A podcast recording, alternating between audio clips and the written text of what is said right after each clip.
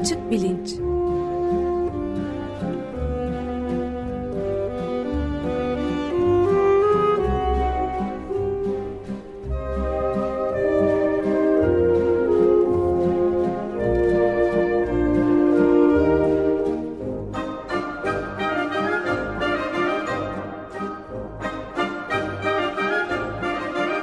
Güven Güzeldere ile bilim ve felsefe sohbetleri. Günaydın Güven Bey, merhabalar. Günaydın Ömer Bey. Günaydın. Günaydın Özdeş. Bugün açık bilinçte konuğumuz yok. Bir iki bölümlük mü bir dizi yapacağız. Siz anlatırsanız e, bilim, felsefe ve nöroloji ilişkisi galiba. Evet, e, açık bilinç oldum olası bilim ve felsefe sohbetleri yapıyor. Fakat bilim, bilimle felsefe arasındaki ilişki nedir? Biraz bundan bahsedelim istedim. Tabii bu çok geniş bir konu. İleride de buna dönmek istiyorum. Biraz tartışmayı odaklamak için genel anlamda bilim ve genel anlamda felsefenin yanı sıra daha özel olarak e, nörobilimle zihin felsefesinin arasındaki ilişkiye e, yoğunlaşmak istiyorum. E, bu programda ilhamını aslında geçen haftaki programdan alıyor. Profesör Türker Kılıç hatırlayacaksınız. Bağlantısallık diye tanımladığı yeni bir bilimsel çerçeve e, üstünden yaşamdaşlık diye kültürel bir yeni ufuk açılabileceğini söylemişti. Bilim felsefe ilişkisine biraz bu açıdan da bakmak istiyorum. Gelecek haftada bu tartışmaya devam edeceğiz. Felsefeci Kaan Özkan konuğumuz olacak ben bugün daha ziyade felsefenin e, bilime niçin gerekli ve yararlı olduğunu anlatmaya çalışacağım. E, gelecek haftada bunun tersini biraz konuşacağız. Yani bilimin felsefeye niçin gerekli ve yararlı olduğunu anlatmaya çalışacağız. Fakat ben bu tartışmaya girmeden önce Açık Radyo'nun yeni yayın dönemiyle ilgili bir şeyler söylemek istiyorum. Dünkü tanıtım programında dinledim. E, sahiden birbirinden güzel programlar var. Şimdi itiraf edeyim benim Açık Radyo'da dinlemeyi en sevdiğim yarım saatlerden bir tanesi bu yeni dönem programlarının tanıtıldığı yarım saat. Çünkü hep e, güzel sürprizler oluyor. E, eski e, sevdiğimiz programlar geri dönmüş oluyor. Yepyeni hiç akla gelmeyecek programlar ortaya çıkmış oluyor filan. Ben de doğrusu heyecanla bekliyorum yeni yayın dönemini. Yeni yayın döneminde yani bu dönem Açık Bilinç'te 10. yaşına girmiş durumda. 10. senesinin ilk programını yapıyoruz bugün. Ee, yani inanması zor aslında 9 ee, seneyi tamamlamış olduğumuz ben herhalde bir işte 3 ay 5 ay gideriz diye düşünmüştüm. Ee, şimdi Ömer Bey siz herhalde herkes öyle düşünüyor. Sonra bir giren bir daha çıkamıyor diyeceksiniz. Böyle Hotel California gibi bir yer yani açık bir anlamda. Daha ne kadar devam ederiz doğrusu bilmiyorum. Çünkü ben aslında önce hep kendi bildiğim alanlardan, işte zihin felsefesinden, nörobilimden, bilişsel psikolojiden, yapay zekadan bahsediyordum. Daha sonra daha bilmediğim alanlarda konuklar alarak biraz genişlemeye çalıştık. İşte sosyolojiden, tarihten bahsettik, matematikten, fizikten bahsettik filan. Fakat tabii bütün bu programlar öncesinde ben çalışıp hazırlanmak hazırlanmaya gayret ediyorum ki e, çok e, cahilliğimiz ortaya çıkmasın diye bu yani birkaç on yıl daha herhalde devam edemez açık e, bilinç ama e, en azından bu 10. senesini sürdürelim 500. programa kadar gelelim e, istiyorum sonrasına bakacağız. Evet bu yayın döneminin ilginç şeylerinden biri de e, dün de konuştuk üzerinde birazcık e, 10 yaşında 4 kişinin de e, on, çocuğun diyelim Küçük Düşünürler Topluluğu programında felsefe programına programcı olarak bütün bir dönemde dahil olmaları çok heyecan verici bir şey tabii bu da. Evet, Küçük Düşünürler Topluluğu benim en sevdiğim programlardan bir tanesiydi. Yeniden dönmüş olduğuna özellikle sevindim. Kamusla Güreş yeniden dönmüş. Ona özellikle sevindim. Bir de yeni bir program var. Söz Kovan öteden beri düşünülen üstünde planlanan bir programdı. Hatice Örün arkadaşımdır. Ee, çok sevilen böyle mücevher kutusu gibi bir program olacağını düşünüyorum. Hepsini heyecanla bekliyoruz. Şimdi bugünkü konuya gelelim. Bilimle felsefenin ilişkisi e, ne ilişkisi var? Birbirlerine bir faydası var mı? Bu iki alanın birbirine ihtiyacı var mı? Önce bilim felsefe ayrımının e, öteden beri var olan bir ayrım olmadığını söyleyerek başlayayım. Yani antik Yunan döneminde bundan 2500 2600 yıl önce birisi Aristoteles'e sorsaydı sen felsefeci misin, bilimci misin diye e, ne demek istiyorsun gibi bir cevap alırdı büyük ihtimalle. Çünkü e, işte Aristoteles'in o zaman yaptıklarının bir kısmını biz bugün felsefe olarak okuyoruz. Felsefe metinleri olarak. Bir kısmını ise bilim metinleri olarak okuyoruz. E, biyolojide yaptığı kategorizasyon çalışmaları filan mesela biyoloji tarihinde okunuyor. E, dolayısıyla bilim felsefe ayrımı e, daha yeni bir ayrım. Böyle bir ayrım olmamalı gibi bir şey söylemiyorum ama bu iki alanın birbirine ihtiyacı olduğuna e, e, derinden inanmış bir kişiyim. En başta söyleyeyim, en sonunda söyleyeceğimi. Şöyle şeyler de sıkça başıma geliyor. Şimdi benim doktoram interdisipliner, çok disiplinli bir alandaydı. E, bilişsel bilimler denen. İçinde işte felsefe de vardı, psikolojide, e, nörobilimde, yapay zeka da vardı, dil bilimde vardı. E, dolayısıyla benim ilgimi çeken şeyler de genellikle böyle çok disiplinli, e, çok açıyla yaklaşılan problemler. E, fakat bunun şöyle bir dezavantajı oluyor. Mesela yalnızca felsefecilerden oluşan bir gruba bir konuşma verdiğim zaman haliyle bilimsel meselelerden de bahsediyorum. İşte mutlaka ve mutlaka birisi çıkıp diyor ki ya biz felsefeciyiz sen felsefe anlatmaya geldin burada bilimden de bahsediyorsun ne diye karıştırıyorsun bizim ne alakamız var bilimle. Oysa ben tabii yani 21. yüzyılda zihin felsefesi ile uğraşan birinin e, beyin bilimlerinden habersiz olmak gibi bir lüksü olmadığını düşünüyorum. Tabii ki o sebepten anlatıyorum ama bunu uzun boylu tartışmak gerekiyor. Her zaman da kabul görmüyor. Bunun tersi de hep oluyor. Yani mesela nörobilimcilere bir konuşma verdiğim zaman e, bir nörobilim konuşması onlara vermeye gayret ediyorum ama sonuçta felsefi bir problemin peşinden gidiyor oluyorum. E, bir süre sonra birisi çıkıp ya biz nörobilimciyiz sen burada bize felsefi şeyler anlatıyorsun. Ne gereği var? Dediği de oluyor. Yani iki taraflı da böyle bir eleştiri altında kalmak mümkün. Şimdi biraz bunun aslında niye eleştirilmesi değil desteklenmesi gereken bir şey olduğunu anlatmak istiyorum. Ve genel anlamda bilim ve genel anlamda felsefeden ziyade e, zihin felsefesi ve e, beyin bilimlerine, nörobilime odaklanarak bunu yapmak istiyorum. Dediğim gibi e, bu hafta benim üstünde durmak istediğim şey bilimin, nörobilimin niçin felsefeye, özellikle zihin felsefesine ihtiyacı olduğu ve ondan yararlanabileceği. E, gelecek haftada da bu tartışmaya Kaan Özkan'la devam ederken e, felsefenin, pardon, nörobilimin felsefeye ne şekilde katkıda bulunabileceği üstünde konuşacağız.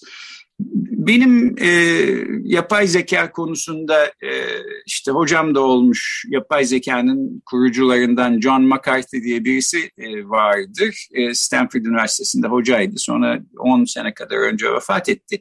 O hep derdi ki siz eğer yapay zeka araştırmacıları olarak felsefi ön kabullerle uğraşmadan e, yapay zeka araştırmıyorsanız aslında kötü ön kabullerle bu işi yapıyorsunuz demektir. Çünkü felsefi e, düşüncelerden e, kaçış ihtimaliniz yok yapay zeka e, çalışması yapıyorsanız. Bunu aslında ben daha da genellemek istiyorum ve bilim tarihine baktığımız zaman bunun pek çok örneği olduğunu görüyorum. Şimdi nörobilimin felsefeye nasıl e, katkısı olabileceği konusunu gelecek haftaya bırakayım. Felsefenin niye e, nörobilime, zihin felsefesinin özellikle faydalı olabileceği konusunda biraz e, durayım. E, genel olarak bilim tarihine baktığımız zaman ben şöyle bir şey görüyorum. Bilimin genellikle açık seçik bir şekilde formüle ettiği ve kanıtlamaya çalıştığı, bazen kanıtlayabildiği, bazen kanıtlayamadığı tezler oluyor. Bazı tezler kanıtlanamıyor ve bir süre sonra aslında o tezler tamamıyla rafa kalkıyor. Çünkü bilim bir takım çıkmaz sokaklarda e, dolandığını fark ediyor. Ama bu farkına varış bazen birkaç yüzyıl bile sürebiliyor. Yani bu böyle hani bir haftada görülebilen ya da üç haftada anlaşılan işte iki yılda sonuna e, varılan çıkmaz sokak aramaları olmuyor. Bu benim özellikle ilgimi çeken bir şey. Yani pek çok e, akıllı insanın birlikte çalışarak birkaç yüz yıl boyunca bir çıkmaz sokakta e, derim, deyim yerindeyse debelenmesi ve oradan hiçbir şey çıkartamaması e, aslında çok öğretici bir e, bilim e, tarihi e, içeriği ne e, işaret ediyor diye düşünüyorum. Peki niye bu çıkmaz sokaklarda bazen böyle bilimciler e, uğraşıyorlar? Bence bilimin nispeten açık seçik bir şekilde formüle ettiği tezlerinin altında yatan ve genellikle açık değil örtük bir şekilde kabul gören bir takım varsayımlar var. Bunlar da daha ziyade felsefenin işi aslında. Felsefecilerin bu görünmez olan ön kabulleri görünür hale getirmeleri lazım. Ama her zaman felsefeciler de bunu yapamıyorlar. Bazen bilimciler de bunu yapıyor ve yapmaları da aslında bence şart. Yapmadıkları zaman çünkü aynen bu John McCarthy'nin yapay zeka için dediği gibi ben felsefeyle uğraşmam, e, bilim tarihini bilmeme de gerek yok diyorsanız aslında büyük ihtimalle bir takım kötü felsefi ve tarihi ön kabullerle farkında olmadan e, hareket ediyorsunuz e, demek anlamına geliyor. E, şimdi bir örnek vereyim mesela e, bilim tarihinden. Özellikle 17. 18. 19. yüzyıllarda çok baskın rol oynamış bir ön kabul var. Sorgulanmamış ama herkes bunun böyle olduğunu varsaymış. O da maddenin atıl ya da ölü olduğu varsayımı. E, bundan ne kastediyorum? Yani şöyle düşünülüyor. Madde kendi başına harekete geçebilme potansiyeline sahip değil. Dolayısıyla hareket eden maddeden bahsettiğimiz zaman ya da bir şey yapan maddesel nesnelerden bahsettiğimiz zaman maddeyi harekete geçiren yani animasyonunu sağlayan e, dışsal bir gücün olması lazım. E, genel e, kabul gören e, varsayım bu. Bu dışsal güç bir anlamda bilim tarihine baktığımız zaman bu antik Yunan tragedyalarında Deus ex machina diye bir e, dramaturji e, aracı vardır. Onun gördüğü işi görüyor. Yani antik Yunan tragedyalarında bazen iş öyle bir yere gelir ki e, çözümü imkansız bir noktada kendimizi buluruz. Genel e, senaryo açısından, tiyatronun akışı açısından. O zaman sahneye bir büyük makine getirirler. İşte bu Deus Ex Machina da bir tanrı makinesi. Tanrısal gücü olan, gücü olduğu düşünülen bir makine ve bu makine bu e, içinden çıkılmaz durumu çözer. Bir mucize yaratır e, ya da sahip olmaması gereken bir bilgiyi açık eder. Böylece e, durum çözüme kavuşmuş olur. Bilim tarihinde de genellikle bu dışsal güç böyle bir deus ex machina görevi görüyor. Yani e, bir şekilde bir problemi çözemiyoruz, bir şeyin niye olduğunu anlayamıyoruz. E, evet dışsal bir güç var o yüzden oluyor. O, bu dışsal güç bunu yapıyor diyoruz. Bu dışsal gücün aslında çeşitli isimlerle tanımlandığını da görüyoruz bilim tarihi boyunca. E, işte kimisi buna anima mundi diyor. E, Latince söyleyecek olursak spiritus universi deniyor. Bir şekilde evrenin ruhu. E, maddesel olmayan ama maddeyi harekete geçiren bir dışsal güç. Hemen bir örnek vereyim. 17. yüzyılda mesela kimyacılar e, pek çok konuyla ilgileniyorlar. İyi anlamadıkları ama ilgilendikleri konulardan bir tanesi mayalanma. Nasıl oluyor da yani maya kullanmayı, maya kullanarak mesela ekmek yapmayı ya da bira yapmayı ta antik Mısırlılardan filan beri biliyorlar. Yani binlerce yıllık bir teknoloji. Fakat e, bilimsel mekanizması açıklanamamış durumda. Aslında glikoz gibi basit şekerlerin çözüşmesi süreci e, demek mayalanma. Bugün bilimsel olarak tamamıyla anlaşılmış vaziyette. Fakat 17. yüzyılda anlaşılamamış e, bir şey. Nasıl oluyor da madde mayalanıyor. Mayalanmada çünkü bir harekete geçme var ve eğer madde kendisine içkin olarak ölüyse, atılsa, böyle bir şey yapma potansiyeli yoksa bunu ancak bir dış güç maddeyi harekete geçirip mayalanmasını sağlayabilir diye düşünülüyor. Nitekim o zamanın kimya kitaplarına bakarsak işte 17. Ee, yüzyılın en iyi bilinen e, kimya kitabı. Bütün işte kimyacılar onu okuyarak bu alana hazırlanıyorlar. Nicholas Lemery e, diye bir e, kimyacı tarafından yazılmış. 1693'te yayınlanmış. Cours de e, isimli kimya e, kursu işte ya da kimya dersi. Bu e, kitapta mayalanmadan da bahsediyor bir bölümde işte pek çok şeyin yanı sıra. Diyor ki mayalanma ruhların bir bedeni terk etmeye çalışırken yarattığı köpürmedir. Yani işte bir köpürme olduğunu görüyoruz fakat bu köpürme e, maddenin kendisinden kaynaklanabilecek bir şey olamaz. Bu işte bu felsefi varsayım, bu adamın sorgulamadığı varsayım. Öyleyse ne olmalı? İşte bir, bir takım dışsal güçlerin etkisi altında e, mayalanma gerçekleşiyor olmalı. O da nedir? Mesela işte şekeri koyuyoruz, şekerin içinde bir takım ruhlar var. Onlar orayı terk etmeye çalışırken böyle köpürüyorlar filan. Şimdi bu ruhların tabii fiziksel olmayan güçler olması lazım. Peki öyleyse nasıl oluyor da fiziksel şeyleri köpürtüyorlar? Maddesel bir köpürmeye neden oluyorlar. Bu e, ilginç bir felsefi soru ama onu o zaman sormuyorlar. Bu, Ve çözemiyorlar da değil mi? Yani şimdi son yeni bulgulara göre de pardon sözünüzü kestim ama sadece şey yeni bulunan e, yeni verilere göre e, e, ekmekten bile eski ilk tarıma geçmeden önce bile bira yapmayı, mayalamayı öğrenmiş insanlar. Göbekli Tepe'den 12 bin yıldır falan yapıldığı kesin şimdi ortaya çıkmış durumda. Evet. Asur'da ve Mezopotamya'da da aynı şekilde. Çok ilginç bir Burada, şey. Tabii şöyle ilginç bir şey de var. Genellikle teknoloji hep bilimin önünde gidiyor. Yani nesneleri manipüle ederek istediğimiz sonuçlara nasıl ulaşacağımızı bir şekilde e, öğreniyoruz, beceriyoruz. Hatta bunun bilgisini kuşaktan kuşağa aktarıyoruz. İşte mayalanma ya da bira yapma, ekmek yapma da bunun gibi bir şey. Ama niye böyle oluyor? Bunun mekanizması nedir? E, bilimsel açıklaması nedir? Bu genellikle sonradan geliyor. Bunun pek çok aslında örneği var.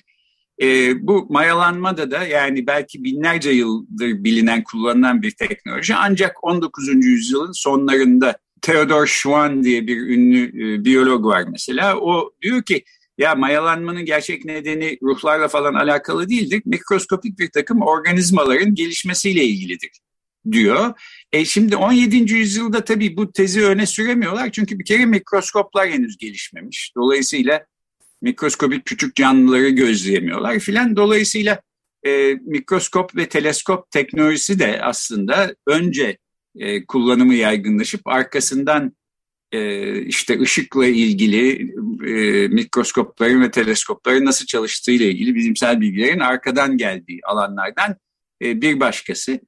Her halükarda şunu demek istiyorum. Bu tür e, sorgulanmayan felsefi varsayımlar, ön kabuller nedeniyle mesela işte maddenin atıl olması, ölü olması, kendi başına harekete geçemeyecek olması gibi bir ön kabul. Birkaç yüzyıl boyunca işte bu dışsal güçlere yani diye filan e, dayanan e, birbirini e, takip eden pek çok başarısız e, bilimsel tez e, geliştiriliyor. Şimdi bugün yani 17. yüzyılda bu Nicholas Lemery denen insan kimyanın işte böyle hani küçük dağları yaratmış tanrısı gibi addediliyor. Herkes o ne derse onu kabul ediyor. Doğru olduğu düşünülüyor. Bugün kimse ismini bilmiyor. Bu ilginç bir şey. Yani e, bugün Nicholas Lemery'nin adı yalnızca işte e, bilim tarihinde bir takım saçma sapan yanlışların nasıl insanları gülünç hale düşürdüğünün örneği olarak falan kullanılıyor. Onun dışında e, kimya kitaplarında bu adamın adı geçmiyor. Benzer şekilde şunu da diyebiliriz. Yani bugünün çok önemli bilimcileri belki bundan birkaç yüzyıl sonra böyle e, tamamıyla unutulacak ya da belki söylediklerine gülünecek insanlar da olabilir. Böyle olmamanın belki yeterli koşulu değil ama bence gerekli koşullarından bir tanesi aslında zamanın ruhunu belirleyen felsefi ön kabullerin ne olduğunu anlamaya çalışmak. Bunun için de biraz bilim tarihi, biraz bilim felsefesi okumak gerekiyor. E, felsefe işte bu yüzden bilime hem gerekli hem bilim için yararlı bir alan. E, şimdi dinleyenler arasında genç nörobilimci adayları vardır. Şöyle düşünüyor olabilirler. ya biz nörobilim literatürüne zaten zor yetişiyoruz. Bir de başımıza bilim tarihi, bilim felsefesi mi çıkarttın? Hangi birine yetişelim, nasıl uğraşalım? Ee, evet yani korkarım başlarına ekstradan iş çıkartıyoruz. Ee, çünkü aslında öyle olmadığı zaman bir takım e, işte çıkmaz sokaklarda dolanıp dolanıp e, bir yere varamamış olduğunu insanların e, görebiliyoruz. E, buna baktığımız zaman evet bilimcilerin felsefeyle de ilgilenmeleri gerekiyor diye düşünüyorum. Bugün bilimde var olan felsefi ön kabuller, sorgulanmamış ön kabuller nedir e, derseniz bu e, böyle iki dakikada cevabı olacak bir soru değil. Benim ilgimi çeken üstünde çalıştığım sorulardan bir tanesi. Herkesin de bu konuları e, ciddiye alması ve üstünde çalışması gerektiğini düşünüyorum. Felsefenin e, bilime katkısı bu anlamda, bu e, yönde olabilir. E, dediğim gibi bunun tersi de doğru. Yani bilimin de felsefeye katkısı olduğu açık. Hatta ben e, başta da dediğim gibi zihin felsefesi gibi bir alanda yazıp çizen insanların beyin bilimlerinden tamamen habersiz olmalarını inanılmaz buluyorum ama pek çok insan bunun doğru olduğunu e, düşündükleri gibi bir de savunuyorlar. Yani savunmaya geçiyorlar aslında. Ben beyin bilimleriyle ilgili hiçbir şey bilmiyorum. Beynin B'sinden haberim yok ama zaten bilmem gerekmiyor çünkü ben felsefeciyim gibi bir e, tutum var. E, bunun niye yanlış olduğunu da e, gelecek hafta bu programın devamı olan e, ikinci serinin ikinci bölümünde tartışmaya e, devam ederiz. Evet. Bayağı çok derinlikli bir konu gerçekten de. Ve üzerindeki tartışmalarda herhalde daha uzunca bir sürede e, canlı bir şekilde devam edecektir diye düşünüyorum. Evet ben de daha ileride daha genel anlamda bilim ve daha genel anlamda felsefenin arasındaki ilişki nedir? E, aralarındaki fark nedir? Bu da mesela benim merak ettiğim şeylerden bir tanesi. Şimdi bugün sahiden bir felsefeci olarak yetişecekseniz e, aldığınız eğitim bir bilimci olarak yetişeceksiniz aldığınız eğitimden daha farklı. E, her ne kadar birbirine bir etkisi olsa da bu alanların e, yöntemleri farklı, işte kabul görüş şekilleri farklı, felsefede ya da bilimde e, başarı kriterleri farklı. Üniversitede mesela ilerlemek, bir sonraki kadroya, bir üst kadroya geçmek istiyorsanız böyle değerlendirmelerden geçiyorsunuz. Felsefeciler başka türlü değerlendiriyorlar, bilimciler başka türlü değerlendiriyorlar. Bunu daha genel anlamda tartışmakta aslında mümkün. Günün birinde de e, bu konuları tartışacak yetkinlikte bir takım konuklar e, bulup e, bu konuyu yeniden gündeme getirmek istiyorum. Ama şimdilik zihin felsefesiyle e, nörobilim, beyin bilimleri arasındaki ilişkide e, yoğunlaştırmış olalım tartışmamızı. Evet. Peki çok teşekkür ederiz Güven Bey. Ben teşekkür ederim. Yeni yayın döneminde yeniden herkese keyifli programlar diliyorum. Haftaya görüşmek üzere. Haftaya görüşmek üzere. Görüşmek üzere. Hoşçakalın.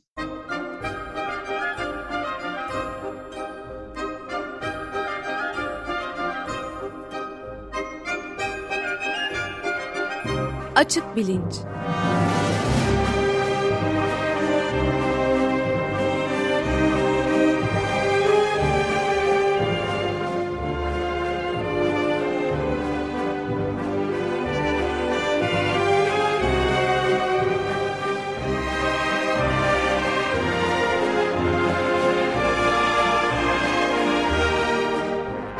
Güven Güzeldere ile bilim ve felsefe sohbetleri.